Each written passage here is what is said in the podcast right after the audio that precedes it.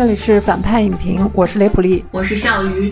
首先，希望你帮忙点击一下页中的广告了。那这周呢，我们来聊暑期档到现在唯一成为爆款的电影《哪吒之魔童降世》啊。这次请来笑鱼，是因为他是《封神演义》的书迷。那他可能会从一个原教旨主义者的角度来讲哪吒啊。那雷普利是反派老朋友了，但是你来聊动画电影，这还是三年多来的头一次哈。所以这我也都好奇来说哪吒的影片信息。推断分级呢是个 PG 级啊，结尾是有三个彩蛋，具体位置不用细说，哪吒会提醒你的。那格式是 3D 彩色 CG 动画片，画幅是2.39比1，在内地有 IMAX 3D 版本，但是没有特殊画幅。国别当然是中国内。内地出品方是光线影业，它由光线旗下的彩条屋影业、十月文化传媒和可可豆动画等公司来制作。原著呢算是《封神演义》吧，当然哪吒这个人物形象呢是古代民间传说，具体的形象来源也是众说纷纭，在此就不细展开了。导演和编剧都是来自四川的八零后男导演啊，艺名叫做饺子。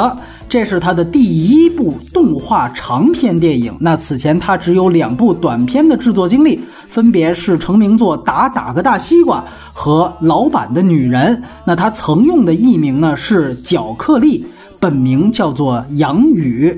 监制呢包括了彩条屋影业的 CEO 易巧，他呢曾经做过所谓的大字头三部曲。而制片人呢，包括了一位女性魏云云，她也和易巧署名了本片的原创故事。电影的配音很有意思啊，给儿童哪吒配音的呢，其实是一位女声优啊，名叫做吕燕婷；而给少年哪吒配音的囧森瑟夫，在片子里还配了其他很多配角，比如说其中一个结界兽。那给敖丙配音的叫做汉墨。李靖夫妇的配音分别是陈浩和绿绮，四川口音的太乙真人是张家明，口吃的申公豹则由杨卫来配音。配乐朱云边是一位香港青年男性配乐师，此前呢参与过《追龙一》和《悟空传》这样的大制作电影。而内地首映日是二零一九年，也就是今年的七月二十六号。但和上周我们聊的补习班一样，它也是早在两周前就开始全国范围内的大规模点映了。但票房呢，和这个银河补习班可以说是两极化趋势啊。目前哪吒正式上映只有两天，就已经累积超过了四亿人民币的票房，它超过四年前创下国产动画九点五七亿纪录的。大圣归来只是一个时间问题，而他现在的目标是超过十五点二八亿的疯狂动物城，而成为内地市场最高票房的动画电影，甚至哪吒有望冲击二十亿人民币的票房大关，乃至成为今年仅次于《流浪地球》的国片票房亚军。那么信息介绍到此，下面插播打分。那这回要不然从笑宇那儿先来，来，我给这个片子打六点五分，是六加零点五，六就是给到它是一个重新开始挖掘《西游记》以外的这样的一个奇幻经典，也是建立起了一个新的故事，塑造起了完整的形象。然后零点五分呢，是一个求生欲分。往往你暑期档会出爆款片儿，会出爆款国片儿，其中最为珍贵的就是爆款国产动画片儿。你施加了太多压力，或者是太过严苛的话，那是大人小孩都骂你。就现在的这个一片吹捧的环境，我给他打六点五分，六分不能多，没有什么求生，不能多一分，也绝对不能少一分。我觉得是刚刚六分的一一个作品。推荐，我觉得所有人都可以看这个片子，确实没什么门槛。但是就是说，如果你对七九版的那个动画怀有感情，最好把那个期待先拿掉。如果你没有看过七九版，那我建议看完这个版本也可以找来一看。接下来呢，就要开始剧透的聊哪吒了。今天的外延环节最主要的就是盘点一下哪吒在往年动画电影里的形象吧，也可以简单聊一下。导演饺子之前的那两个短片，那么以下是剧透线。虽然哪吒的事儿大家都知道，但是这一次的故事还是有所改编的。既然市面的评价都偏向于捧，所以今天我们都先聊一聊缺点吧。文本内的主要的缺点是，其实在这个电影里面，我们是看不到一个清晰和有力的反派力量的。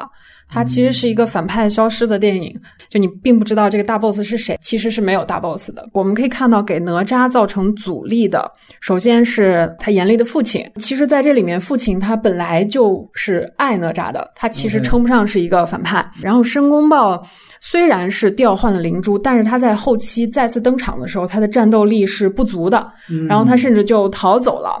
那敖丙呢，也是小打大帮忙。陈塘关的百姓呢，虽然不接纳他，但是从武力的这个力量对比来看，陈塘关的百姓并不是哪吒的对手。最后呢，就是这个天劫，所谓的哪吒要抗的这个命。可是哪吒的命运是什么呢？从哪儿来的呢？在这个片中是模糊掉了。开篇我们可以看到，这个天尊其实是给哪吒。一个灵珠要转世，然后最后被申公豹调换了而已。以哪吒这样的一个刚烈的性子吧，不肯让别人替自己枉死，至少也应该冤有头债有主，起码你不能放过申公豹。然后在这个片子处理就是。打到一半，申公豹逃走了，然后他去对抗那个天劫。在终极对决的时候，他其实只做了一件对抗性的事情，甚至都不叫对抗，就是和父子和解，仿佛从他的内在解决了亲子关系中爱的缺失的问题，这所有的电就发起来了。对，所有问题就对，就解决了，然后他就度过天劫了。尤其是结尾的时候，所有的力量都消失了，敖丙和师傅还帮了他一把。我觉得，就是论类型片而言，在一个反派不够坏的世界里。就温柔乡就是英雄种嘛，嗯，他反派的力量不够强，主角自然就没有那种足够深刻的推动力去完成他自己的内在成长，最后时刻的那种情感的强度，我觉得是上不去的。那本片就是通过喊这种口号吧。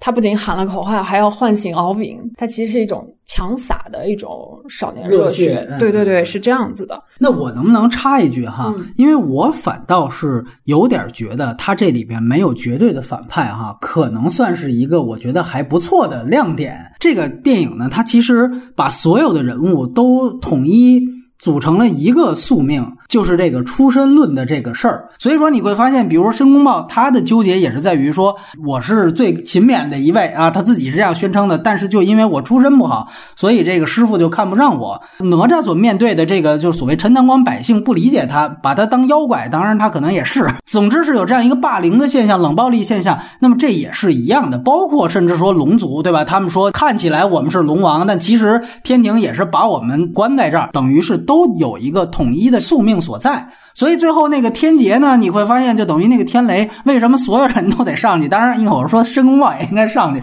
就好像这个天雷是打给他们所有人一样。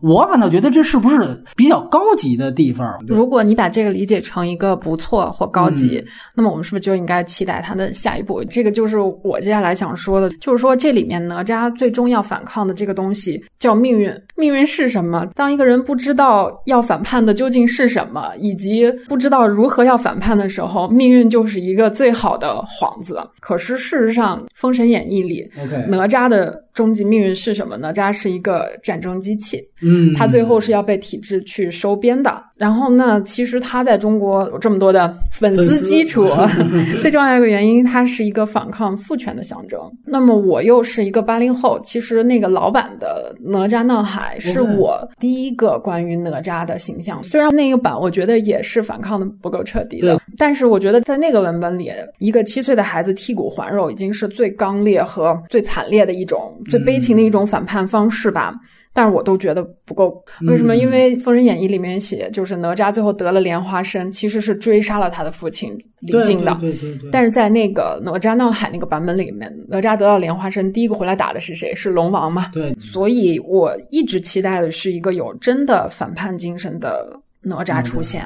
我觉得那个才叫我命由我。不由天，所以这一版他其实做了一个办法，就是把以前的反派吧，嗯嗯，他做了一个温柔的处理。首先父亲的形象就变了，然后为他后面的这个父子和解做铺垫。我觉得这个没有问题，但是他最后渡劫的时候喊出那种“命若命运不公，我就要和他斗到底”这种口号的时候，无来由了，无来由。对，我觉得是一种。中二病式的精神胜利法，对，对，这个是我个人在这个电影类型之外不满足的地方。父子情虽然是现在类型片里面的一个保险锁，比如说《流浪地球》，对吧？好像人人都能接受这种感情。银河补习班，补习班，对。但是我觉得，唯独它不能放在哪吒的这个故事里，尤其是哪吒和李靖一和解，不仅它不是保险，这个故事究竟能不能成立，它的危险系数是非常高的。可能一会儿小雨也会讲到《封神演义》，就是李靖和。哪吒他们父子之间的这个绞杀关系，背后其实实质就是权力控制。对，对我为什么老婆生孩子要被投降一个灵珠？为什么这样的一个不稳定的力量要投在我们的家庭里面？对，其实李靖是也挺不好做，他其实背后是他的老板，然后前面是他的一个混儿子，他在老板和儿子之间选择了前者，才带来了哪吒所有的悲剧。我觉得这个是哪吒的一个基调。那么，我想肯定有人说啊，那老故事要创新，你不能拘泥于这种旧的设定，你不能一直在剔骨还父的这个事情里面徘徊。那我个人觉得，其实不是不能动，但是这么一动就可惜的，因为这种。哪吒这样一个直接反抗父权的这么一个形象，在我们的文化里面是极度稀缺的。就其实它还是迎合了我们五千年来最俗套、最主流的那种价值观，把这个也给也给归过去了，是一个最安全的价值观。那你其实为什么要讲哪吒的故事呢？你讲任何一个孩子的故事都可以，为什么是哪吒呢？还有一个问题就是，为什么刮骨的这个动作这么重要？它其实是在讲所有的。反叛是要付出代价的，这样反正过来，我们要反叛的那个对象是有多么的强大。我也看到今天哪吒被大家广泛的认同吧，他有一个广泛的认认知基础，就是年轻人要成为他自己。我觉得这个只是一种启蒙，我只能说启蒙的路是漫长的，并且是走两步退三步的。我其实一开始看到那个灵珠和魔丸的这种冰与火的这种设定的时候，嗯，我当时有点期待的是，可能是不是哪吒？冰与火之歌，对，就是不是不是，别别提那个，别提那那 太灾难了。就是，其实我最后有点期待的是，哪吒有一场热血和理性之间的平衡，他会不会再通过他的成长，然后能够驾驭自己身上这种破坏力？但是我并没有看到这一层表达，对我觉得这个东西至少至少比求得陈塘关百姓的认同这一点更让我兴奋一点，因为在我的期待里，哪吒是根本不要认同的人。嗯，什么陈塘关百姓的认同关我屁关我屁事，这不是哪吒，对对对对，嗯，关于哪吒。这个人物他本身的内核究竟是不是一个反父权的形象？就如果你要说改动一些基础人设，你比如说我把钢铁侠他要变成一个穷人家的孩子，可不可以？对吧？那如果是这样改的话，那其实他就是蜘蛛侠了。那么独属于哪吒这样的一个人物，他的核心气质究竟反复权算不算其中一个不能动的一个人设？这是一来，二来呢，就是说。你刚才也提到了，就是属于非常惨烈的剖腹剜肠。那么这样的动作，这样的惨烈的程度，我也看到有媒体问了导演哈，那导演就说，如果我要真的这么去拍，那这就是世界十大禁片那个行列了。他说我是根本不可能去动那个东西的。我不知道，就是关于这两点，两位还有没有什么其他想说的地方？我当然希望这两个东西都是有所保留的，但是关于反复权。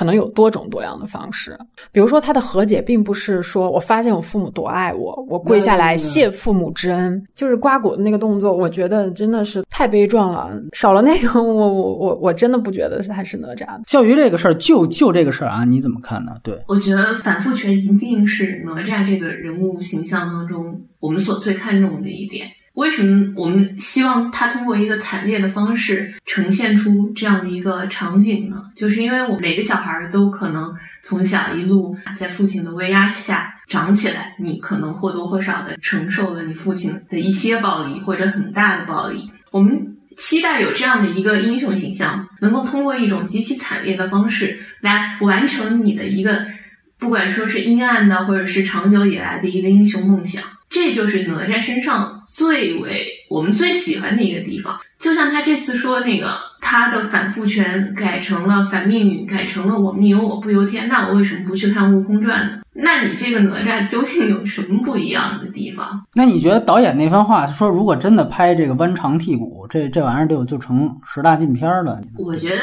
导演在前作当中已经显示出了他对于处理血腥场面的非常聪明的做法。哪怕是断臂，他也可以做到纸上，然后把那个纸上的手臂给他撕下来。他一定能想到其他办法的。就是他其实就不愿意这么做，然后找找一借口这么说，是是是这意思是吧？雷普利刚才提到的哪吒的这样的一个剖腹的这样的一个动作，其实原著里头是非常惨烈的。他先啊剖开了自己的肚子，然后。把自己的内脏拿了出来，又拿剑持剑的一臂削下了自己赤手空拳的那条手臂。其实他要营造的是一种惨烈的感觉，惨烈来迎接这个悲怆，结合在一起，才能让大家感同身受的感受到一个青少年反叛势力被过早的绞杀掉，这是多么令人悲伤的一个事情。还有就是作为《封神演义》的一个改编同人作品，现在的限制已经很宽泛了。并不要求他严格的遵守原著当中的时间、空间、职业属性，但是最重要的一点就是他的性格、他的精神内核是不能变的。这个当中，哪吒的不够坚强，或者是最终的和他的父亲过早的和解，在同人作品当中，这个是不可以原谅的，就叫。OOC，相反的，我们看两个比较正面的例子，一个分别是蔡明亮的青少年哪吒和李霄峰的少女哪吒，这两个都以哪吒为名，并且这两个当中的主角都继承了哪吒的某种精神气质，他们就是一个很好的一个现实的改编。如果是迎接命运的悲剧，或者是迎接自己生活的不确定性，那他就一定是迷茫的，不会有那么多杂糅的感情。这才能够让他的悲剧色彩尤其的显得鲜明。因为我们知道七九版刚才提到，它实际上是有一场自刎的戏。那个片子呢，它也不是按照《封神演义》原来的这个原著文本改编的。因为我们知道，在《封神演义》里头呢，哪吒他本来杀死这个敖丙，就是一个说白了就是混小子嘛，他就是混不吝，见谁杀谁。但是呢，在七九版当中就已经对这个情节做了很大的改变，而且是应该说是往哪吒身上加了很大的道德光环。实际上是因为这些龙王，就是说他们是要吃童男童女。那你想，这个显然是观众看完是非常生气，你这就是一反派的一个人设。在这个时候，他掠走了一个跟他一起玩的一个孩子。这个时候，哪吒才说等于有一个为民请命的这样的一个动机，呃，才把这个敖丙给杀掉了。然后在这之后，才有了最终自刎的一场戏。而且，当然了，他跟他的父亲李靖呢，在那场戏当中，李靖是想举刀要杀的，挥剑啊，这样说，挥剑那一刹那，他也没挥下去。然后到最终呢，雷普利点出了最关键的一个情节，就是在他复活之后。其实他跟他父亲这层事儿，七九版就没有提了。这个父子的关系上也没有原著那么惨痛。所以呢，关于七九版原著和这一部当中哪吒的这个所谓正义性，以及他跟那个父权的形象，哪个可能相对来说更保守一些呢？你们觉得？应该是从《封神演义》开始越来越保守吧？你觉得每一次改编其实都保守，更加保守，这次更加保守一层。笑鱼是怎么觉得呢？这事儿，对。因为七九版的艺术性是非常高的，他在哪吒自刎之前，他给他设计了一系列的动作，就是叼住了头发，这些是当时的观众所能够接受的，表达人物悲伤的一种程式。魔童降世当中，哪吒一方面是在和父母和解了，然后一方面呢，之前又有那么多的东西来消解掉最后的这个悲怆性，所以我觉得这版当中营造最后的这个。对抗命运的这种决心几乎是失效的，远远不如七九版。他在这一部当中呢，其实我觉得倒加回了一点，就是哪吒原来那种就是混不吝的那种混小子，包括他说史上最丑哪吒，这个我觉得是往回拽了一点他混的这一面。就七九版其实就是一个少年英雄，所以在这个情况下，我觉得这一版在哪吒的这个混的这方面，我觉得他还拉回来一些，但是就是在最后的处理上，我也确实觉得，就尤其最大的煽情点。那转那个猪，然后等于是一个快退 VR，对吧？快退 VR 一看啊，原来在天上还有那么一出，父亲是把这个命给改了，这换命符给弄了一个。这个东西一出啊，我觉得就是所有的这个反父权的形象，就所有这价值观就全都非常趋近于保守了。当然，这一点呢，你也不得不说，确实在现在现有的观众来看，呃，确实吃这套，就是它其实非常像是《流浪地球》式的改编。就你会发现呢，就是《流浪地球》有一个原著嘛，大刘的原著，那大刘原著里面，它其实有相当多比较大胆，但是实际上充满思辨性质的。这样的一些这个价值观的呈现的，被刘三姐直接给归纳成这就是纳粹的价价值观，是吧？法西斯的价值观。可见你要思考一下那个价值观。但是呢，我们说真正到电影改编的时候，往往这个导演自我心中一个广电啊，就先住下了。就是我们先想的就是最大公约数，咱们先来一个保守的。要不说说这个可能成为就是继《流浪地球》之后今年第二大国产片的爆款呢？你爆款就一定要达到这个点，就是它必须要达到一个价值观得保守再保守。所以最后他就必须得要有了那一幕，就是刚才提到，他把一个反父权的形象给改改成了可怜天下父母心。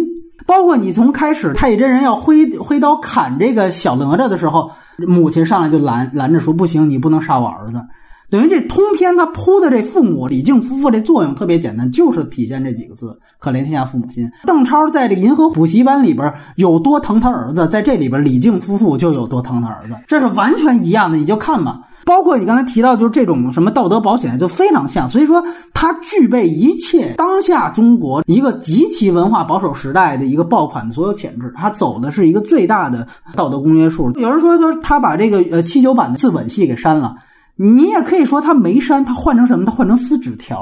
就是他把那换命符给撕了嘛，然后他跟父母说：“说我命由我自己扛啊，我不连累别人。”但是就这一段的观感来看，你再去看一下这个七九的动画版，你绝对觉得这一段撕纸条它的情感冲击力是不如七九版的自刎动作了。就是刚才两位也提到了，他已经把最大的煽情点由刚才那场母猪的 VR 回放戏已经呈现出来了。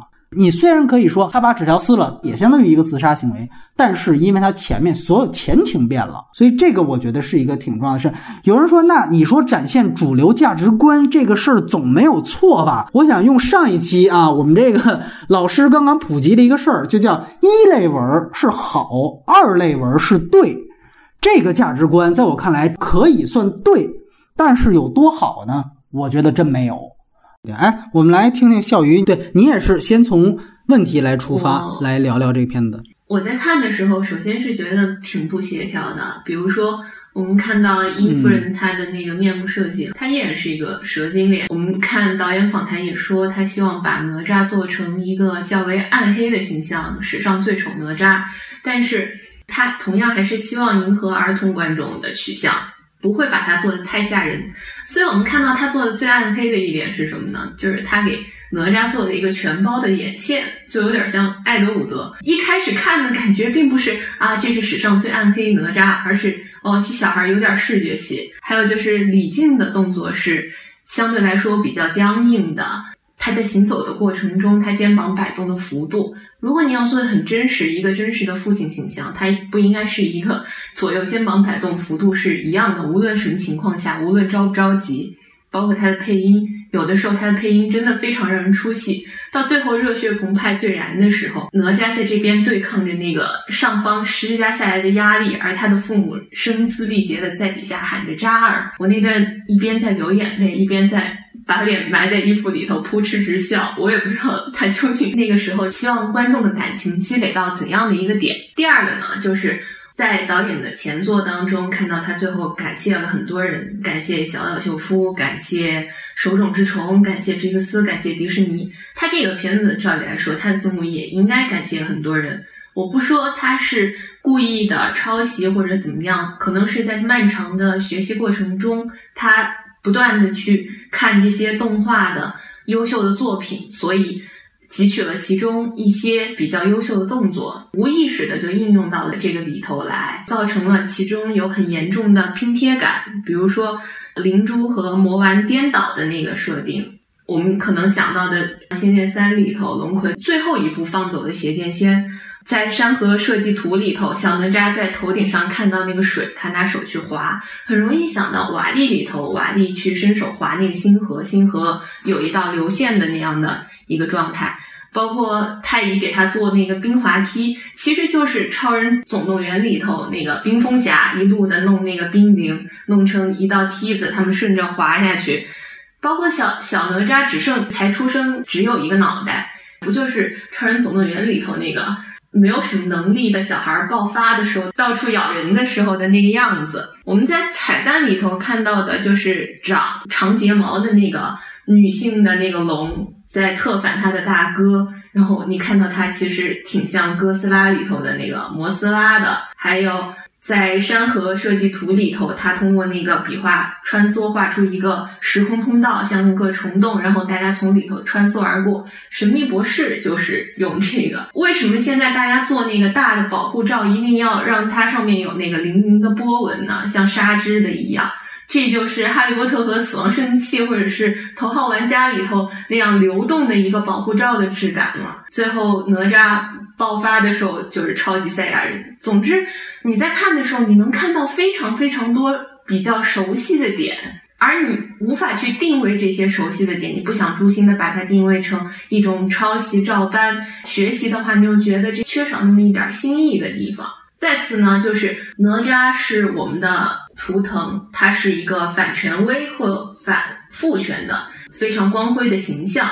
这个威权和父权，它都有一个实体的存在，而命运是没有实体存在的。所以，如果你要在最后做出他反抗命运的那个悲怆感的话，它前面一定要有铺垫，至少有一条暗线。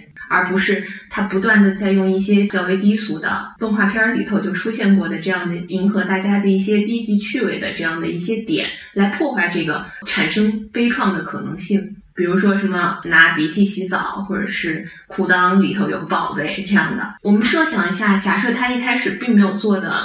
较为低级趣味的梗的话，最后哪吒的对抗才是有效的，因为他始终有一个一以贯之的力量，他的命运就是他三岁的时候可能遭遇一次猝死，这个才是真正的这样的一个悲剧色彩的体现。他其实是把煽情点从哪吒和命运之间的对抗转移到了他的父亲想要替他承担这次大劫难的这个点上，他是彻底的一个转移矛盾，就是真正的关于。命运的悲剧就是我生平没有做什么错事，为什么要让我承担这个结果？但是，因为他前面不断的在破坏这个节奏，你没有办法让观众有效的接受这一点，所以他直接转移到了亲情梗，就必须要让父母声嘶力竭的在底下喊。最后，我想说一下山河设计图。山河设计图其实是出现在《封神演义》原著的九十二回。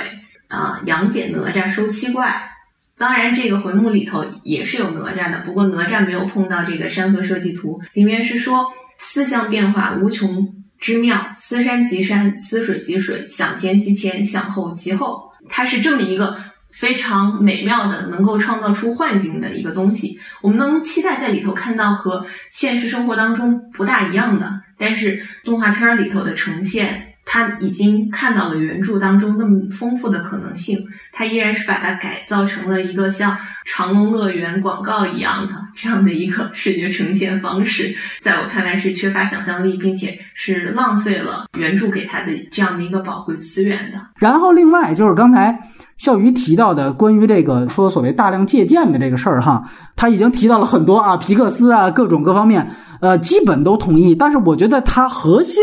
借鉴的一个，其实就是周星驰，我觉得这是最明显的。当然有一个，咱们说是致敬，这里又要牵扯什么是致敬，什么是抄袭，什么是照搬。致敬是什么？你看这里边那个太乙真人拿出一本书，写着叫《神仙的自我修养》，这时候全影院的人都笑了。这个叫致敬，因为你一下子明白哦，这是对于周星驰的《喜剧之王》的那个，你明白他让你看出来了这原版是什么，这叫致敬。但是我想说的是其他的东西，你比如说里边踢毽的那个场面，就开始说娘忍着剧痛。陪这个孩子踢毽子，然后他想展现出哪吒这个攻击力之强，他就用了一个墙外的镜头，讲那个墙有几个这个人坑被打出了人坑的段落。这个就是《少林足球》里面周星驰自己的出场方式。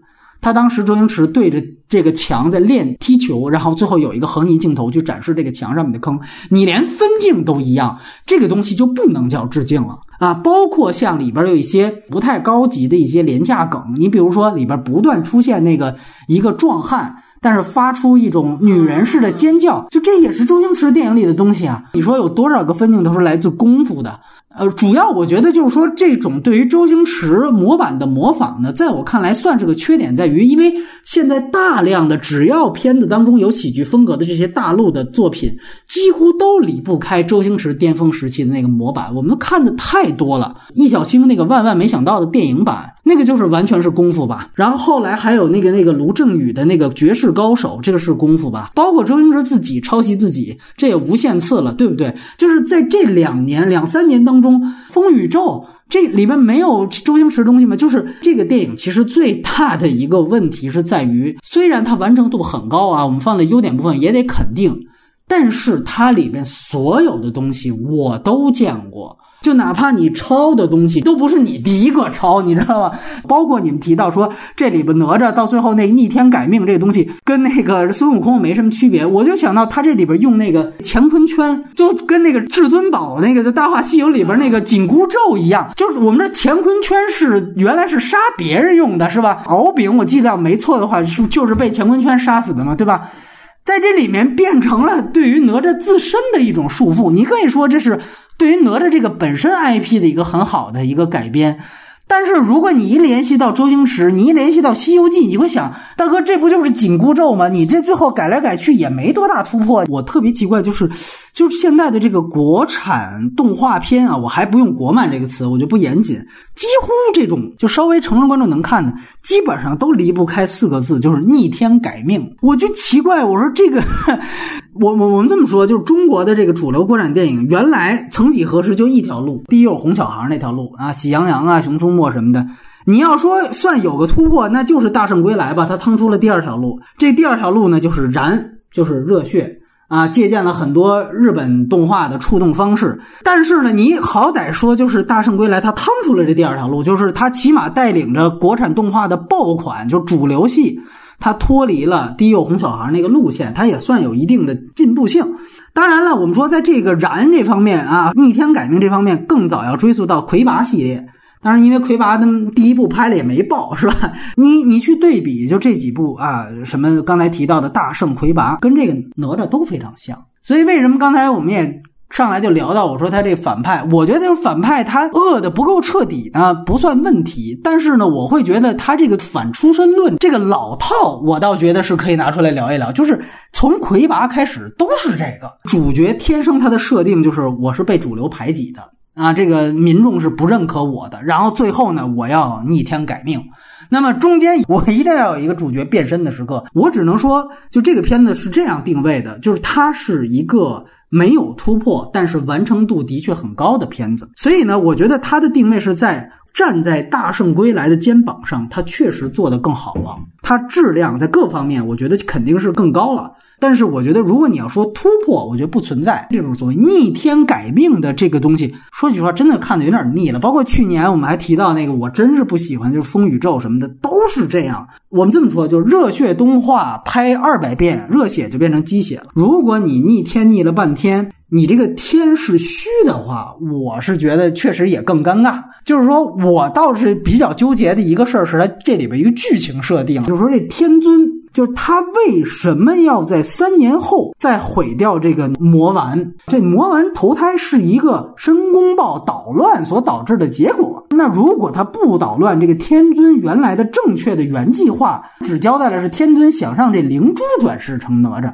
如果说原计划只是投胎灵珠，那为什么在第一场开场仗之后？你们就不直接把这魔丸毁掉，不就没后边事儿吗？你为什么要三年后说必然还有一天雷？这天雷也是不可逆的，甚至你找天尊本人也没有用。那如果这么不可逆，那你直接把它毁掉就完了。所以让我感觉最后这天雷啊，更多就是硬来，就是我最后我这光线，我拍句话就是说我要把我们这 slogan 说了，这 slogan 就叫。我命由我不由天，反正这个就是我们海报上打这句话。你导演，你给我想辙把这段给我编喽。所以最后你会发现，我个人觉得就是他剧情根本没编清楚，这最后就硬来一个，还是走的国产动画这些年就是这个所谓逆天改命这个套路，这是一方面。然后另外呢，就是最后那场仗，我觉得问题集中在哪儿？就是他最后的这个大战，他想要的东西太多了。我觉得最尬的一场戏呢，是双方的这种戏剧张力已经很大了啊！无论是父子之间的，还是说唯一的朋友决裂，这本来就是两对主要矛盾了，这很激烈。在这中间，他突然插了一场，他们又被卷进了这个江山设计图那一段是纯粹的动作戏，一场是墙笔的长镜头。另外一场呢，就是后边这屎尿屁，嗯，就是几个被卷成一球之后，通过这个吐口水跟放屁来争夺这个笔，就是他们作为炫技单独看。都挺不错的那，那个那屎尿屁我稍微有点保留啊，但是墙笔的长镜头那个动作设计我觉得挺好的，但我就是觉得它放在这样一个到最后，其实你要推人物和人物戏剧张力的时候，你加入这些东西，我很同意笑宇刚才说的，就是我觉得它实际上是冲毁前面你要建立的这些悲怆情绪的。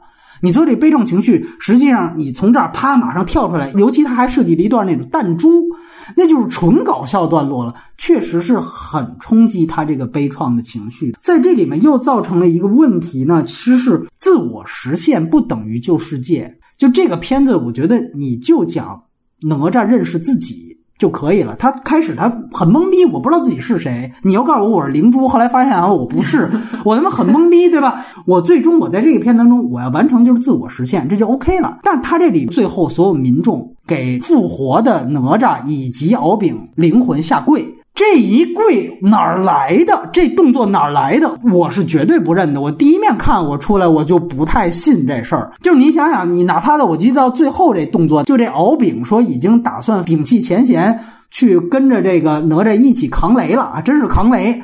完了，把他那万龙甲都使出来了。你注意一个动作，这万龙甲使出来之后，他把这天雷的这坡啊，给滋到其他地方去了。他反弹了嘛？结果就把这好多民众的这个房子又给滋毁了一坡。我说，那你最后都滋成这样了，这民众能给你下跪？为什么呀？你把我家房子滋了，我能给你跪吗？他最后他想完成的就是，我最后啊，我几个动作，我几条人物情感线全合一了。我通过这一个事儿。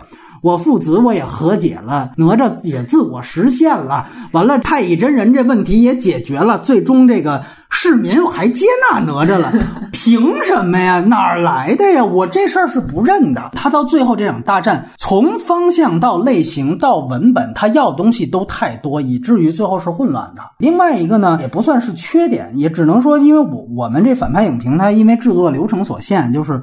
我们每次其实最终聊的时候，都已经是舆论都已经出第二落点了。我也看到很多真知灼见，因为哪吒这个性别对于自我性别认知，其实是一个特别好的点。就我记得我小时候看那个哪吒闹海的时候，我自己当时小，我就分不清，我一直分不清他是男是女，你知道吗？这次再看一遍，发现哦，人家原来七九版刚画出来的时候就已经有丁丁了。哎，我当时一直就也觉得他这个是一个起码你能延展的一个点。就这次呢，我也注意到，比如说有些文化评论引导说，其实这个哪吒魔童降世是在说一个酷儿主题。就是为这个 LGBT 群体，我二刷时候还特地就带了这个主题和这个隐喻啊这方面的这个意识，我去看了一下。我其实觉得是不太存在的原因在哪儿呢？就是一个是这个江山设计图里边，它有一个就是当时他跟太乙真人拜师的时候，太乙真人为了吓唬他，就是他在那撒尿的时候，突然给他变出了一个剪刀。那个动作的时候，他其实是马上就吓了一下，就这个很很直男的一个反应啊。另外一个就是，你记得他救完那个小妹，然后小妹非常可爱的说了一句“小哥哥”，他特别开心，对吧？当然那一幕他为了铺的这个主要的情节是他好像第一次感觉到被市民接纳了哈。但是你会发现，你就能通过这两个细节去推断出，就是影片起码主创他并没有希望去在哪吒的。性别方面有任何的怀疑的这方面的讨论，比如你可以对比，比如说像《霸王别姬》程蝶衣的那个铺他的人设的时候，你可以注意到他给程蝶衣小时候的台词和举止，他无时不刻的在铺一些关于他对于自己这个性别乃至性向的这个怀疑。那更好的例子当然是笑鱼说的，像青少年哪吒，因为那个他其实在说他实际上是一个同性恋的一个觉醒嘛。李康生演的这个转世哪吒，对于这个性向的错乱感这个东西给拍出来，我觉得这是挺好的一个方向。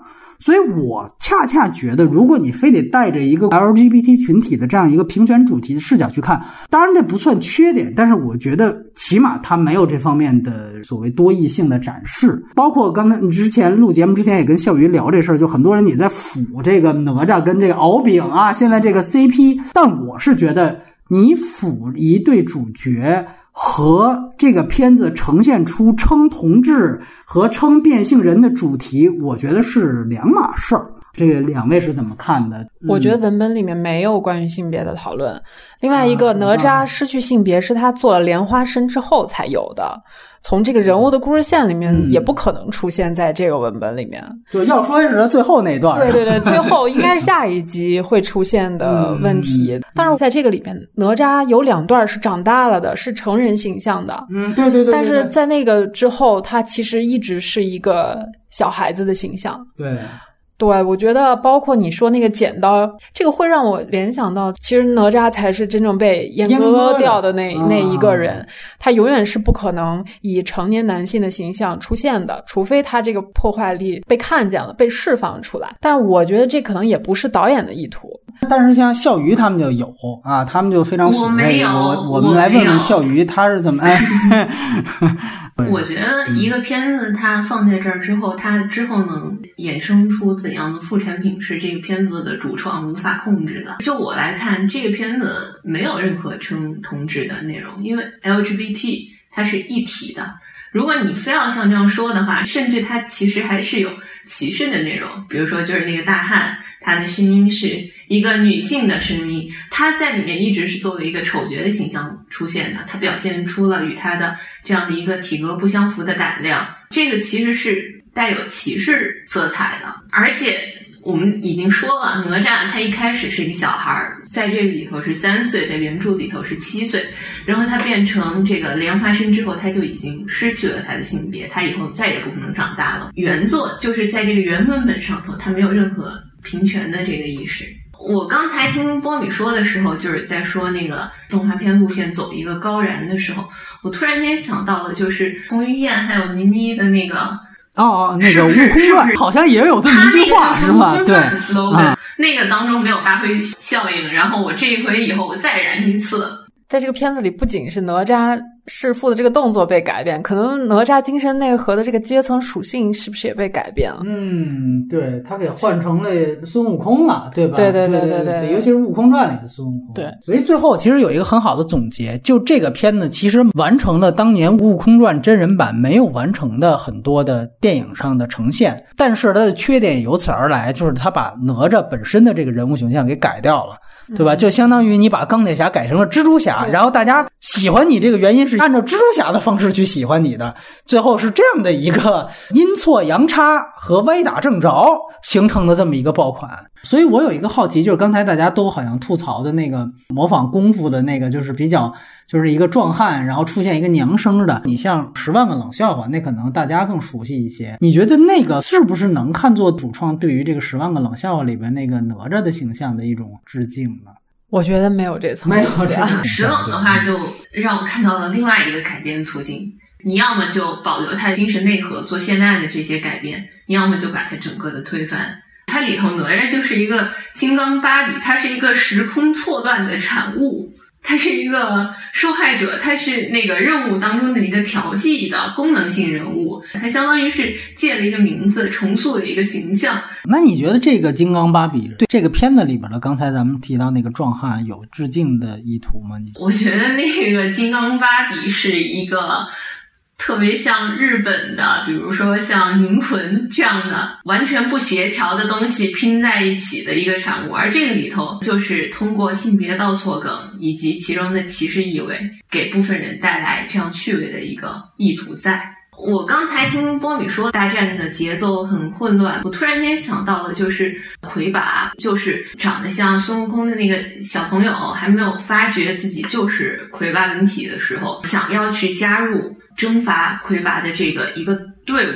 那个戏它非常的慢，它一直很拖沓，但是在那一段上，这个慢节奏给了他一个很大的帮助，就是他一遍一遍的去挑战守卫这个船，不给这个低级文章上船的人，反而显示出了他作为一个低层，然后不断去想要去冲击这个规则，这个是非常动人的。在这样的情况下，要的少，节奏慢，反而是一个可能有效的一个选择。对，就因为可能最后我们去聊到他那个短片的时候，就他屎尿屁那一段，我是看完哪吒再去看的《打个大西瓜》啊，我就看到《打个大西瓜》里面其实也有一段，就是两个人捆成球，完了之后一个人应该是喷鼻血，完了之后想把另一个人呛死，所以你就知道为什么要在哪吒里放那段最后屎尿屁的那一段。对对对，你就觉得这是他的趣味，包括他也想说对自己前作的一点致敬。我觉得呢，这个都是没有问题的，但是说它的优先级是要排在影片整体节奏和主线故事的体现之下，我觉得是 OK 的。然后咱们就来也交换一下意见，哇，这这确实喷的挺长的。完了，我们来说说优点啊，这这现在八点八分，那肯定有优点。从我个人角度啊，其实它满足了我童年时候的一个期待，哦，就是因为我小的时候看完那个哪吒闹海，就满屋子翻那个红布条，然后自己弄一个混天绫，然后楼上有个小姐姐，她爸就给她用一个轴承做了一个 那个乾坤圈，哦乾坤圈。哦。然后我们俩就在楼道里面 cosplay 这个哪吒，然后但是呢，后来看了很多那种影视剧里面的那个哪吒，基本上都是惨不忍睹、目不忍视的那种样子啊。但是我这次真的是看到了哪吒得到他全部装备的那一瞬间嗯，啊，生日宴上，然后还有就是敖丙穿那个龙甲的那一刻，我是内心有一种很燃的感觉。我觉得这个就是、嗯还是被燃到了。对，还是被燃到了。我觉得这个就是热血少年漫画里面最爽的那个部分，他那个爽感就接近于圣斗士穿上圣衣的那种夸夸夸，加上他那个音效，然后我就特别就清晰的看到了乾坤圈是什么功能。当然你说那个功能可能有点像那个呃紧箍咒紧箍咒 对，然后混天绫，然后它也有功能，它甚至还可以打斗，然后风火轮，然后包括那个火箭枪，那个那个火焰枪特别有意思，它特别像一个可以伸缩的一个。嗯，好像像象征了哪吒的那个可能一辈子也不可能拥有的那个阳具的那种感觉啊、我觉得这个有实感，有细节，就是有一种被童年的那种被满足的快感吧。反而我是觉得动作设计方面，我没有看到说它像哪个像哪个，因为我可能动画看的少，就是我没有觉得它动作设计方面能够完全碾压七九那个版本。嗯就是可能技术方面它是会更好了，但是七九那个版本里面有一些想象力上面的东西，这次二刷还是觉得特别有意思的，就是还是得归到缺点里去说这对，就这可能算是一个，不是说我技术上升了，我就能完全碾压旧版，但是在那些装备的设计上是完全碾压旧版，甚至可以完全碾碾压前面所有的版本，那个是让我快乐的部分。对，然后还有一个优点，就是我比较认同敖丙和龙族这条故事线的一个改编。嗯，对，就是敖丙的出现是和哪吒一起代表了在这个天庭统治下新一代的困境吧。嗯嗯，我觉得他们俩加起来才会更有说服力。其实反而我我看敖丙就更想看更多关于敖丙的这个戏，嗯，因为他真正是一个受到父父权权碾压的一个对但是龙族其实也有龙族的命运，我就能在他们这条线的改编里看到一个更大的构架，我就能够想到啊、后面的大 boss 是谁？就是我刚才说到缺点，说这个是消失的 boss，是不是导演根本没想清楚反派是谁？其实，在龙族这条线里就有埋呀、嗯，对吧？天庭是怎么统治？为什么把龙族压在那个里面？哦，我看这条线的时候，更让我觉得有期待吧。然后还有一个就是关于这个哪吒的这个恶童的这个恶，就是那段连环锁套哦，陷阱，陷阱。我刚开始看的时候，我真的以为是那些小孩给哪吒下了一个陷阱，我没想到那是一个反转。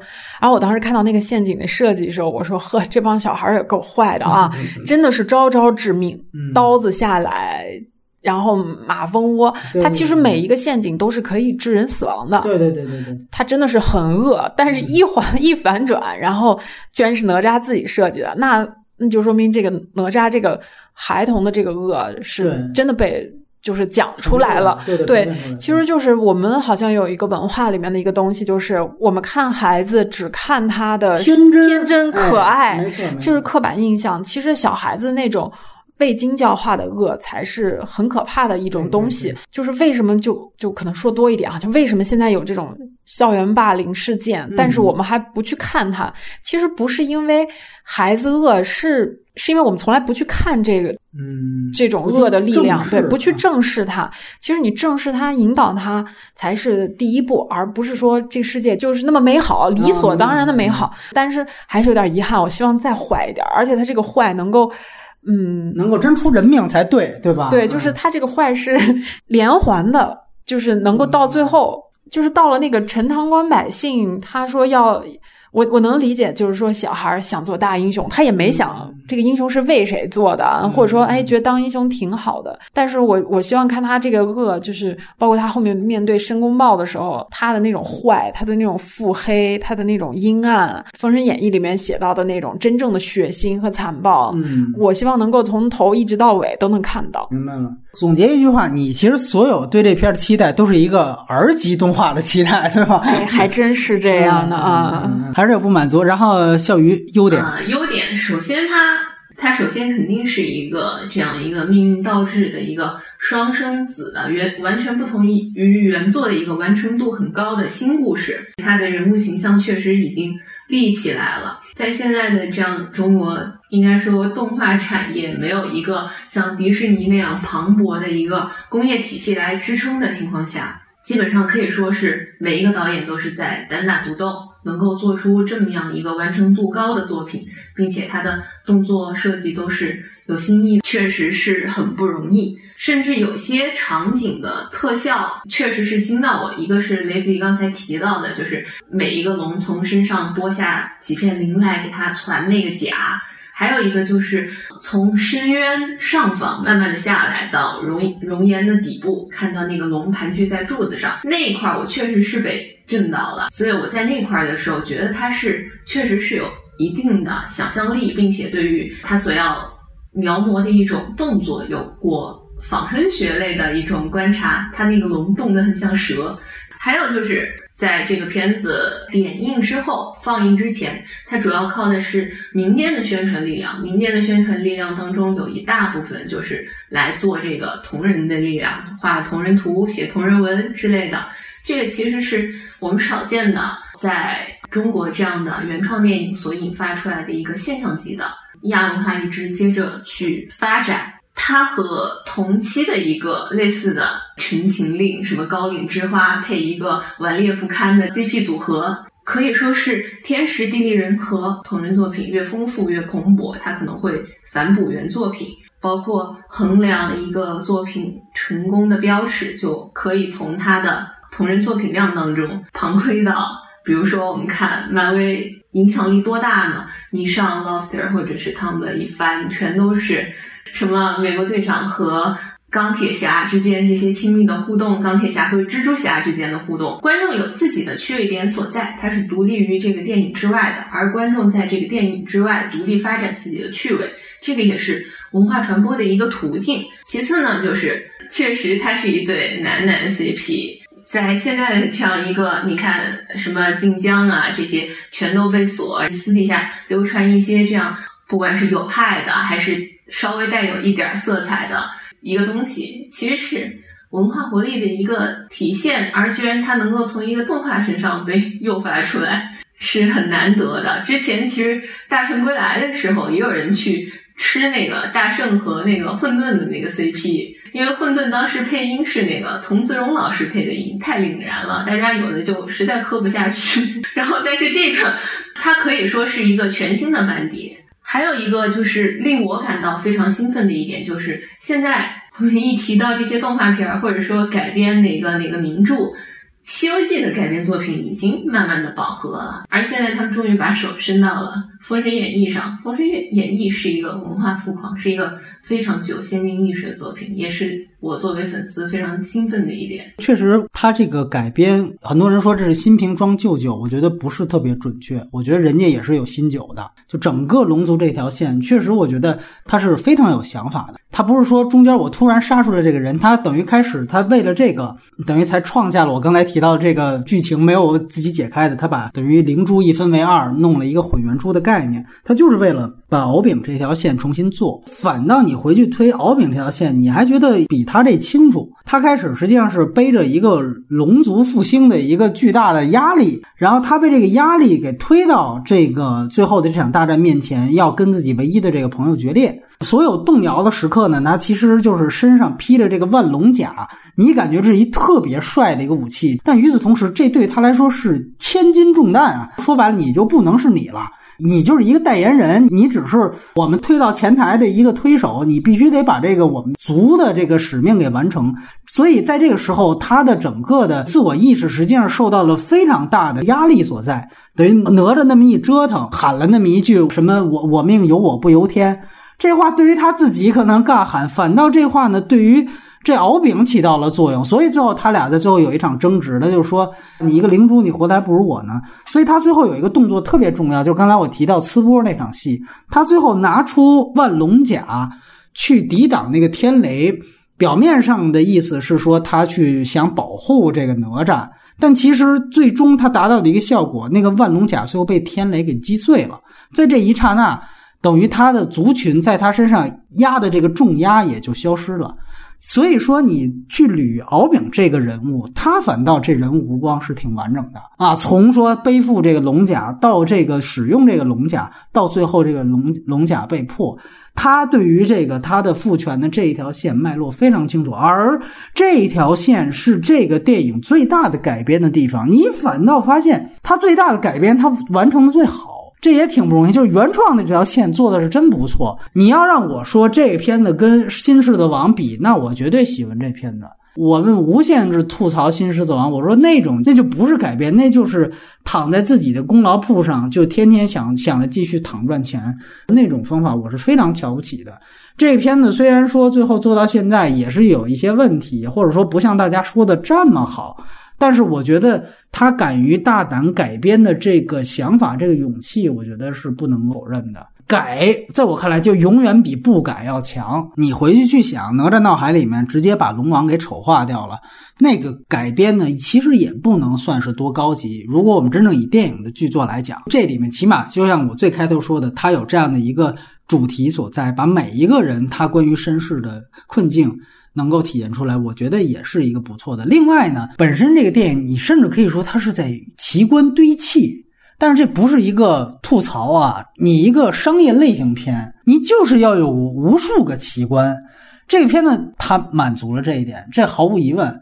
就是从第一场上来就是一场大战，说说白了，我觉得他这开场戏应该再设计设计，他上来直接就讲这这混元珠，完了就开打，这个其实是应该有一个出场镜头设计的。但是我想说的好的地方是在于，就是这片子真是从头到尾的奇观，包括说那个江山设计图只多不少，所以我觉得他的奇观多到刚才提到的，甚至影响他节奏，但是。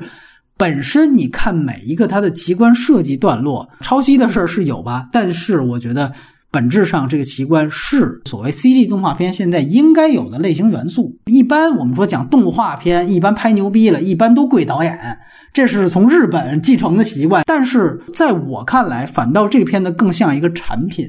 真正导演他发挥他的优势在哪儿呢？就是动作设计。这个是他优势，包括你看他前两部，也也也别前两部，就第一部吧，打打个大西瓜，那个的动作，你能看出导演他在动作设计方面是非常有天赋的啊，甚至我可以说他在一些动作上的景别选用和剪辑是电影语言的，这我觉得是挺重要的。我觉得这个都是在他就是那个处女短片当中体现的天赋，我觉得反倒在这儿，所以在这一部当中，也不是说就导演的作者性。不大就是一个缺点，不是这样。我反倒觉得它这就是一个很鲜明的一个产品。这个产品在一个暑期档推出，它是一个商业电影嘛，它是个类型片嘛，把所有的类型元素给到。这都没问题。另外呢，就是刚才笑鱼提到的这个，我也觉得特别重要。就是说，程前我觉得也就是站在大圣的肩膀上，但我觉得他起后，最后我看到那个姜子牙的那个贴片，包括他这里边也暗示这个龙族后面还有故事想说。你会发现，他其实真正是想建立一个宇宙，而且他马上就说这是二零二零年，他其实就是用的完全是漫威的节奏。第三个彩蛋一定在铺我下一步要说的信息。为什么我们说之前也有续集动画哈？但这个一转画风一转，我是要讲姜子牙了。这是宇宙对《封神演义》的，这就是宇宙。恰恰我说它这里边有，因为最好的这些反倒是龙族这条线，所以还给了我们想去看真正宇宙，你要讲另外一个主角的可看性的一个提升。所以我觉得这个宇宙观的这样的一个开发，哎，挺让我挺期待他接下来怎么拍，包括姜子牙。就是雷布利开始提到这个，我觉得特别重要。其实最后哪吒在这个《封神演义》里边，就是给姜子牙卖命去了。先行官对吧？就是打起来冲上去第一个要死的那个。没错，没错，没错。就是，所以我特别期待，就如果说按照他这个动画电影的布局，他也有一个封神他们这动画版的一个复联的话。那么最后一定是姜子牙跟这哪吒他们要有一个合体，那这个到时候他这个战争机器的，你提到这个属性，它能不能凸显出来？这我觉得起码让你会去有这么一个期待，对吧？你会去想，而不是说我这哪吒一、哪吒二、哪吒三。你看这，我就举一个很不好的例子，就是魁拔。魁拔一当时刚出来的时候，我特喜欢。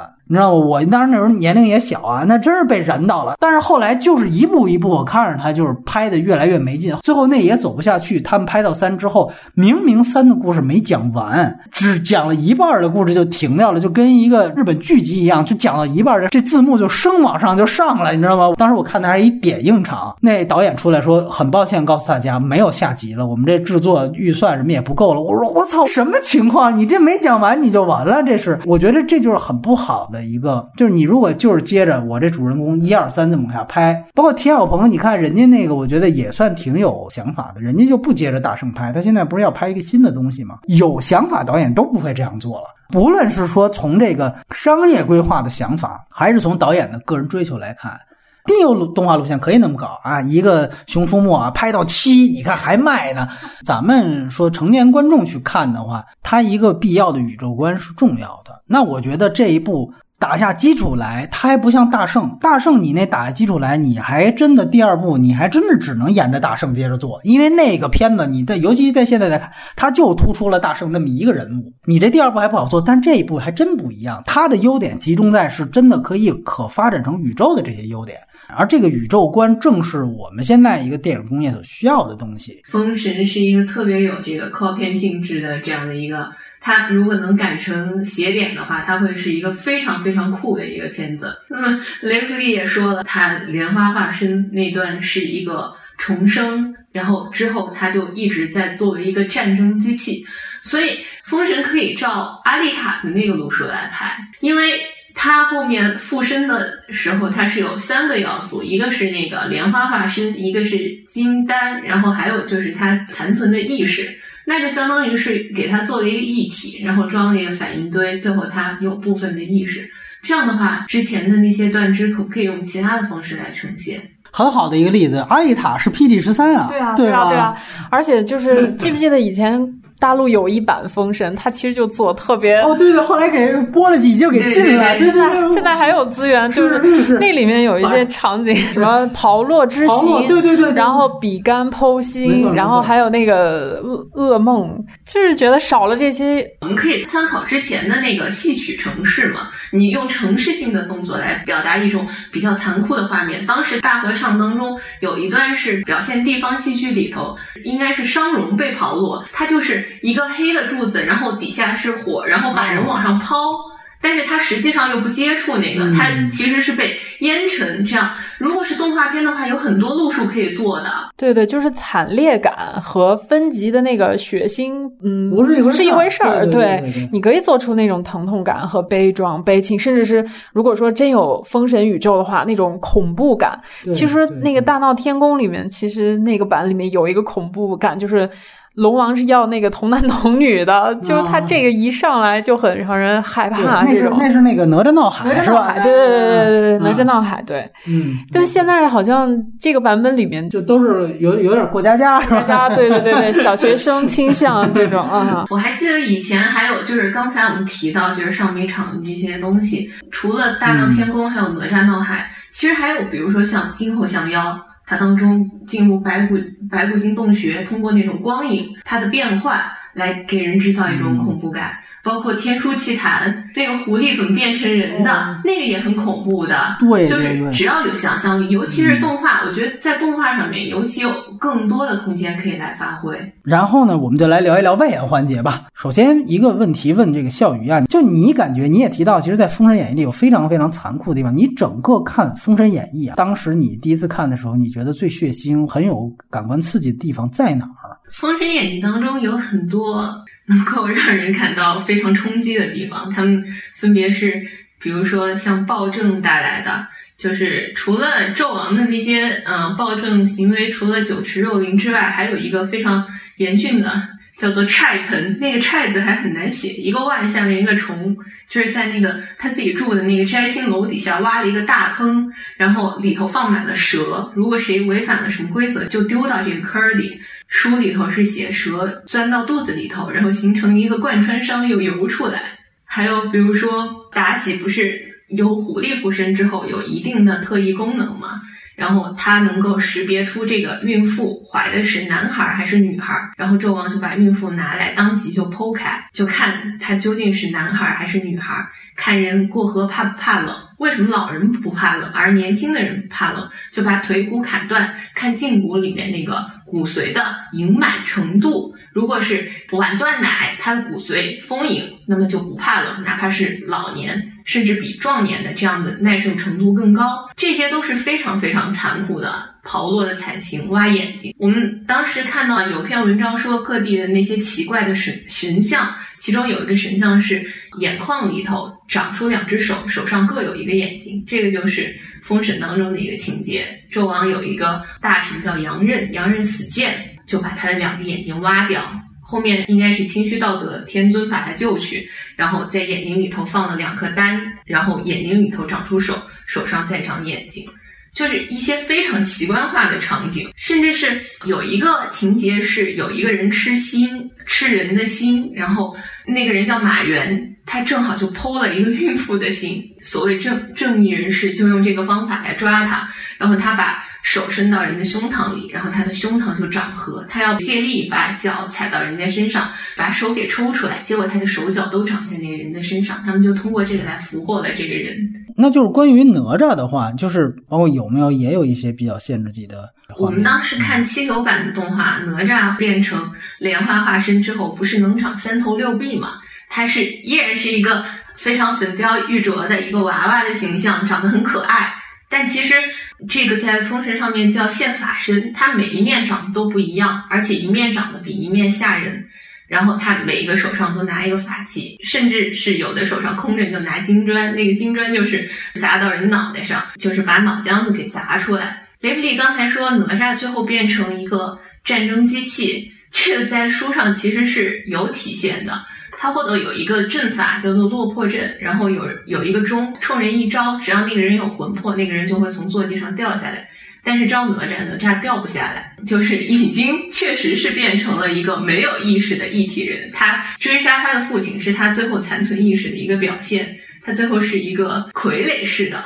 这样的一个人物，而且刚才我们提到原作当中，他其实对于李靖的形象，就是哪吒父亲的形象是非常复杂的。我以前看的时候也觉得他是一个威权象征，但是这次为了节目的时候重新看了，也对于明朝开始三教合流的这个倾向有了一个了解之后，对于李靖的这个形象有了新的理解。李靖是一个非常圆滑的人，他自己是拜在西方教的渡恶真人门下。然后他的三个儿子金吒、木吒、哪吒分别送给了阐教的三个高人来指点，同时呢，他又在截教所统领的这样的一个商朝的官僚体系里面做他的陈塘关总兵。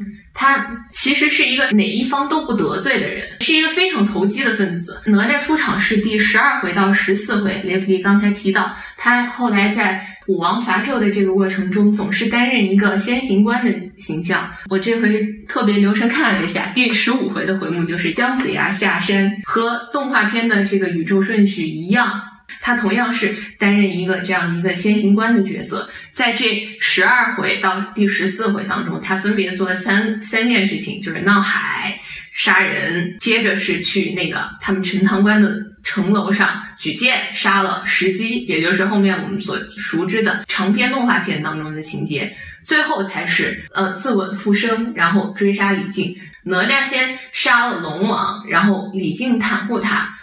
其实一开始是一个袒护态度，并不要偏向任何一方。首先他就得罪了。龙王这一方的势力，然后哪吒杀石矶，其实杀的就是截教的势力。李靖这个时候已经无法和截教共处了。哪吒在变成战争机器，用他的残存意识追杀李靖的时候，是由阐教的人把李靖给救出来了。这个时候就是他斩断和西方教和截教的一个联系，然后彻底归顺阐教的一个过程。所以。在这个情况下，第十五回姜子牙就下山了，他们的战争已经已经有了一定的胜利基础，所以它底下是一个非常暗流涌动的一个故事，和我们所看到的这些简化版本的故事完全不一样，是一个此消彼长，然后底下是非常波诡云谲的这样的一个势力斗争。这个小说其实是完全脱离儒教。为重的这样的一个色彩的，所以哪吒其实是一个无君无父的状态。他杀人是出于一个纯粹的一个杀戮本能，他的反抗也是出于一个反抗本能。而正是因为他反抗的对象可能是一个比他更强，或者是作为他父亲形象的这样的一个对象，所以他的这个精神被继承下来，成为一个图腾的形象。而我们看到传统说的三教合流，是指儒释道三教。但在这个里面，其实儒教是完全缺位的。它的阐教和截教分别是道教的两支，还有西方教，其实就是我们所说的佛教当中的一派。它可能有接引、有准提、有度厄，就有点像《倚天屠龙记》里头那三个大师坐在那儿的那个角色。阐教和截教之间的斗争，其实是由一个在动画片里头其实有一定反应的。一个正统出身的和一个被污名化的，可能是由妖神呐之类的组成的这样的一个团体，就是一个机关单位和一个帮派之间的斗争。最后，机关单位吞并了帮派。虽然许仲林是一个完全脱离儒教背景的人，他很厌恶这一套，但是最后我们看到，其实他还是融到了这个，无论是等级还是君父观念，或者是。后来被视为一种潜在的统治规范的这样的一个伦理当中去，封神是在当时盛行的儒教观念底下的最后的一点灵光，我是这样觉得的。包括其实我们注意到啊，他在《西游记》里面也是。出现的一个配角吧，我们觉得其实很有意思。如果按照现代漫画的这个概念，《西游记》里的哪吒跟《封神榜》里边的哪吒应该算是平行宇宙关系，对吧？嗯啊，其实是设定其实是类似的，但是也有一定冲突。你怎么理解哪吒？对，以前跟朋友聊过一个话题，叫。哪吒和孙悟空谁是真朋克？OK 啊，哎，那个时候就觉得反叛的象征嘛，就会有时候也会开玩笑说，哎，哪吒是一个反叛父权的一个富二代，然后大圣是一个真正的底层，哎，然后怎样怎样怎样怎样。现在看来，其实这两个角色都不是真正的彻底的反叛者的角色，他们的归宿都是一个 在我们的文化。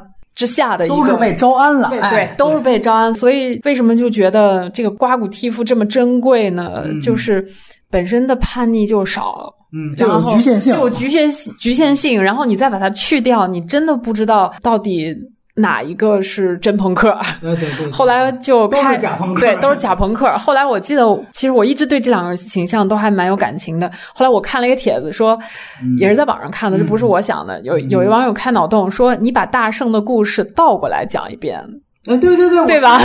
对对对对，那个可能更更朋克，对，没错没错没错。我看到有一个人是这么写，我觉得他也是根据《封神演义》这小说开的脑洞，说那个哪吒最后重生了之后，说其实是太乙在中间一直挑唆哪吒追杀李靖的，就是他获了真身之后，其实还是在这个政治争斗中作为一个工具，他不是这个人的木偶，就是那个人的木偶。对这个东西想起来就很难受，很悲情的。对对，但是其实还是。是有真朋克的，我们也可以看成是后世 LGBT 象征的一个叫路鸦，它也不从属于任何任何一个帮派，它就是一个散仙，不从属于任何一个教。然后别人走都是土遁纵地金光，路鸦走的时候是一道长虹。所以当时我在和其他朋友在聊这个事儿的时候，他们还说哦，路鸦是人民币玩家，还充了这个皮肤。然后他是一个机械降神一般的存在，唯一的法宝就是飞刀。他每次拜那个飞刀三下，那个飞刀就可以隔空斩人。他就是一个简单粗暴，想来就来，想走就走的。四大名著当中，其实任何一个人的反叛几乎都不彻底。但是比如说像路鸦、燕青，还有鲁智深。越是边缘的人，就越越反叛的彻底。他们最后反叛的方式，并不是说以一种暴力的方式，我要结束什么，我要去推翻什么。他们最后反叛的方式只有离开而已，就是对这个权力彻底虚无掉。是是是，对，对你失望，不跟你玩了。那你看这里面其实提到了这个申公豹，这个看起来也是非常有故事的一个人物。申公豹在原著当中是一个，他是原著当中的一个吉祥物。在后期，几乎是申公豹，他就相当于是一个呃募集令，他募集各地的人来为接着和姜子牙斗。然后，但凡被申公豹说过“道友请留步”的，最后都死了。之后他自他自己最后也死了。所以大家说，那这叫吉祥物，这叫乌鸦嘴吧？这叫。封神演义当中，几乎每一个这样的什么真君呐、真人呐、天尊呐等等。都有自己的杀气，但是最大是杀气就是申公豹。申公豹只要说道友请留步，你就完蛋了。当然，敖丙是就到那儿就死了哈，这我们都知道被抽筋扒皮了。就是整个龙族之前之后是什么样？他们就只在那儿出现了一块儿，之后就再也没有出现了。这里边提到太乙真人这个坐骑是个猪啊，是他自己改的。太乙真人原来人没有坐骑，但是在七九版里面他是乘着一只白鹤。怎么说呢？白鹤是人均坐骑。就像土遁，你碰到有土的地方，你就瞬间转移。这个也是真正的封神上头比较厉害的坐骑，就是清虚道德真君有两个，一个是什么玉麒麟这样的坐骑叫比较牛逼的坐骑，还有姜子牙的四不像。那这里边提到像太乙真人。按照申公豹的说法是不如他的原著的设定，《封神演义》上有一个很很有趣的一个可以叛变大家能力的一个方式，就是有能耐的一般都去成仙了，没有能耐的就去入世了。申公豹是同时还是纣王的国师，然后太乙真人就是飘然物外，没有任何的牵挂。他终究还是一本道教小说，你越无为的你就越牛逼。当然，所以说这里边说昆仑十二仙这个地位是太乙真人篡夺的申公豹，这也是他一个自己的演绎了，是吧？是的。然后昆仑十二仙，它其实就是元始天尊的十二个大弟子，就跟孔子三天弟子里头又分出七十二个十二门徒嘛，对对对对吧？啊，那还有一个就是刚才雷比弟也聊到这问题，就是说。这个你怎么看待就《西游记》当中的哪吒形象跟这《封神榜》的对比？《西游记》当中哪吒是有两个高光点的，一个是在大闹天宫的时候，哪吒和孙悟空在斗法，然后哪吒和孙悟空比赛把天装过来，这个是一个游戏式的，但是同样的也是他作为这样征讨的天兵天将当中一个富有童心的角色的一个外线。另外一个，我记得陷空山无底洞抓老鼠，还拜了托塔李天王做干爹，哪吒算是他们的干哥哥。没错没错。然后孙悟空去求救的时候，当时李靖就觉得孙悟空是在诬陷他，然后哪吒就要反驳，李靖就条件反射似的把那个塔给托起来了，因为哪吒以前追杀过他。这个是两个宇宙之间进行联动的一个部分，就是书上原著上说的。哪吒一反驳，然后他立刻把那个塔给托起来。但是《西游记》当中，哪吒是一个嘴炮选手，其他打架都很沉默，但是他要跟 他要开始先要打嘴炮，先来一段停下听我嘻哈的这样的一个感觉。他还是一个小孩儿，就特别像蜘蛛侠在这个漫威里边这个定位嘛，对。讲到这个七九版的《哪吒闹海》啊，就这个片子呢，因为现在也被捧得很高了啊，因为七九年拍的嘛，看到的如果是因为文革刚结束，你要看到的是这红卫兵打爹的话，总是有很多政治脑洞能够被赋予到这个片子的身上。真是周总理这种脑洞，对 对对，就类似这种东西。笑宇怎么看七九版？我觉得那个时候哪吒除了和啊，大闹天宫，还有这些是一个体系。我在看的时候，它一开始我记得配乐好像首先是一段琵琶，它中间用了大量的民乐以及戏曲配乐，我就想到了谢晋的那些片子。其次，哪吒死前，我印象最深的是有一段蒙太奇，他很蒙昧的看到那个鹿把乾坤圈和混天绫来叼给他，他伸手探探不着，它是一个非常梦幻的、非常超现实的一个。如果是把当中的世界看成一个现实的话，那个就是一个超现实的场景。包括当时绘画的线条是非常柔软的、富有动感的，你依然能从当中感受到一种流动的美感。这个是我对那批次电影的一个想法。那个片子当时，你其实你你可以注意到，它跟现在电影人的语言完全不是一个系统。这是我一个特别大的体会，就你看他开场这个哪吒降世的那一部分，就是说李靖要砍哪吒的这个胚胎，完了之后发现这哪吒跳出来了，然后拿了一个叶子，然后当成这个红肚兜，然后就开始了一段这个音乐，然后他就在各处在跳，它实际上是一个音乐段落。在展示一幅画儿一样，对，很写意。他在这个宅子当中到处上蹿下跳，现在是不可能这样去。他可能会加一些信息点，说：“哎，这个孩子怎么不一样？就像这里边一样，对吧？他降世之后，我要先让他放火，要点出他人物性格。就是他整个做戏的方法是完全另外一套体系的。”笑宇点出了一个很重要，就是说他在当中，尤其到最后自刎段落，他借鉴了中国大量的戏曲的呈现方式。这个其实都不是电影语言的系统。我们总是用动画片去框这个电影，定性这电影，但是本质上其实它的文本或者说本身人物呈现方式，其实用的是很多中国传统戏剧的，所以它确实更传统。它会有长时间的时间来给你定场和亮相。哪吒重生的时候，他就是在不停的在做定场动作，包括他在亮相，他那些类似于敦煌飞天式的动作，就是传承的非常好，而且融合的非常好。你看到其中它其实是非常有功能性的。它是在控制这个节奏，之前是非常紧的这样的一个自我，后面接舒缓的。对，它其实都是好莱坞类型片的方法。就你会发现，中国其实你别看都是动画，都是哪吒，它是已经是完全两个完全不同的东西了。所以我完全反对那种什么新瓶旧酒，就瓶儿不是一样的，酒也不是一样的。根本就是完全两套东西，所以我觉得这是特别重要。你看，你比如说这里边，他也用民乐，你看他那民乐还是周星驰式的。就是小刀会的一个变奏版，对吧？你看它，包括那个后来那个哪哪吒亮相，它的主题完全是小刀会的戏仿。当然，你说小刀会回去看也是中国传统民乐，但问题是它的整个使用方法已经是周星驰就港片电影时的这样的推动方法，所以它已经完全是一套新的语言了。这看也选的是一香港配乐的一个年轻人，这肯定做过《悟空传》，这肯定也是也导演加的配乐，咱们就照那周星驰那就来吧。我记得当时《大圣归来》大。大圣挣脱那个封印，然后那个披风就出去了嘛。当时想的也是小刀会序曲，它现在形成了一个，但凡听到小刀会序曲，你立刻产生的第一感想就是哇燃，就非常快，它没有新的配乐方式了。我是这样想的，非常顺拐，就这罐头罐头一对，没错，它这就是一行活嘛。七九版，我觉得现在想起来，是不是当时？拍那个片子，最终是也是对于打过老师、打过自己父亲的那些红卫兵的一种抚慰和招安，告诉大家你还是有归顺的可能的，体制还是可以原谅你的，就有这种感觉啊。我看了另一个脑洞，说那四条龙是四人帮。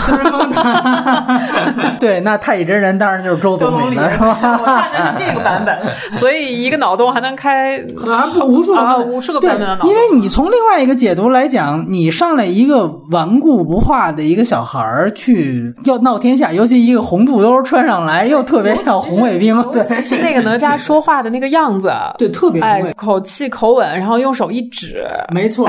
尤其是那场戏，就是最后那个老龙王嘛，告到那之后，然后他其实把那老龙王也治了，然后他拿着那个呃混天绫啊，对，是吧？然后把那个老龙王当马一样骑，就是说你服不服？开那个就是让他压飞机头嘛，对吧？就是哎呀，那太牛逼了。我我在想，那个时候文革刚刚结束，是不是就是创作者还是没有从那个样板戏的那种塑造人物的那个方式里面真正跳脱出来？是是是。完了之后呢，应该说导演这两部短片，一个打个大西瓜，还有一个是老板的女人。先说打个大西瓜吧，那个我听说也是当时和李献计啊两个片子所谓轰动整个动画界的两个短片儿。怎么看这个片子？雷能看到导演有两个东西，一个是他的那种视觉的想象力，比如说前面两个大佬怎么划分的。当然，那个划分可能有有借鉴哈，但是我非常喜欢他那个扑克牌的那个设计，对。然后再一个，这个里面就有一些屎尿屁梗吧。我反倒是觉得这里面的有的幽默的方式反而比哪吒里面的还要好。没错没错。对，为什么到哪吒里面就就下降了呢？是不是他的意志没有没有办法实现呀？这个片儿呢，我觉得刚才刘皮说他幽默方式是高级的，然后降至少是比《魔童降世》里头是高级的。他那些是给成人看的。他有一个救命稻草，弄下来真是一根稻草。我从那两个片子里头看出，导演为什么在这个里头绝对没有为 LGBT 平权的意志，就是导演真的是个直男。两个人在流落在荒岛上的时候，一个在亲另外一个脚，然后同样的另外一个在摸那个削成一半的那个椰子壳，就是在摸胸嘛。完全就是男性的欲望，所以哪吒撑死就是没有性别意识，但绝对不可能有其他的这样的取向的体现。我一直在琢磨前面那俩大佬，他都是在影射谁？我感觉那秃头啊，挺像戈尔巴乔夫的。然后你注意到他第一个扑克牌写的是 Made in China 嘛，所以他感觉就是这美苏是把中国当牌打了。但是也也觉得他挺挺有趣的，这是真的。尤其你说扑克牌，另外一个就是我可以注意到他，比如里边那个。坦克的那个图案，它应该是从最老的那种我小时候玩的那种坦克大战，把那个坦克直接抠下来了。他用了很多拼贴，你知道吗？最后两波海军打完了，打陆军嘛，嗯，码了两波一堆的那个呃士兵，那个士兵应该是原来那个街机的那个中东战争里边的那个士兵的形象，就直接把人物就抠下来，就就就贴在这儿了，应该是这样啊。这样的传统游戏是有很有情怀的。他在哪吒里头用的那个像三维弹球，这些东西都是他的，而且就是能够延续到哪吒的，就还是动作戏方面的创意和脑洞吧，对。呃，然后那个老版的女人，对我其实是看完老版的女人，更坚定的认为哪吒是绝不可能有任何平权属性的。这是一个屌丝的一个这个价值观的呈现。我这，我就我当时还以为最后是一个英雄救美，其实不是，是老版潜规则，然后哥几个救出来，实际上是要去轮奸那个女人。他们说我撸了十五年了，今天肯定我先上。他而且当时是。就是优酷土豆刚刚合并之后，请他来做的，我也挺感叹。就是优酷土豆作为这样的一个大的视频平台，你的内容把控是这样的一个。可能那个时候这种内容是正好是最火爆的时候。对对对。他一开始上来就让人觉得不适，说那个电梯很劳碌，然后他又说什么我下辈子我要当一个安全套。用一次就可以了，我就不用每天这样。他上来就让我觉得很不舒服。这个属于在美国，要是被人扒出了有这么个前作，他觉得死的比詹姆斯·古恩还惨，并且没有翻案机会。对，我还完全是按照他们去救人的那个，虽然有很多成人梗，但他最终还是站在一个保护女性的这个角度。对，我就说这个东西不是很高级，但是不至于恶，不至于坏。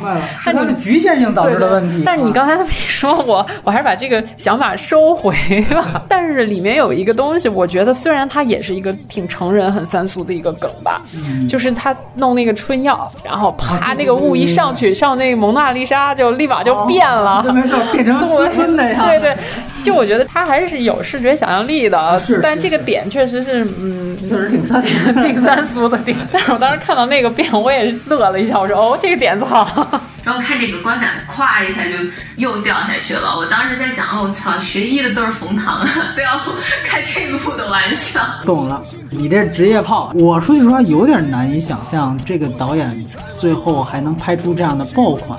就他有点像什么？对不起，再次跟《流浪地球》连宇宙，就有点像最近把这个刘慈欣的百度账号给给给扒出来了，就那种屌丝的那种气息，就是初一看你就会觉得人设巨崩啊，这才是真正 OOC，你知道吗？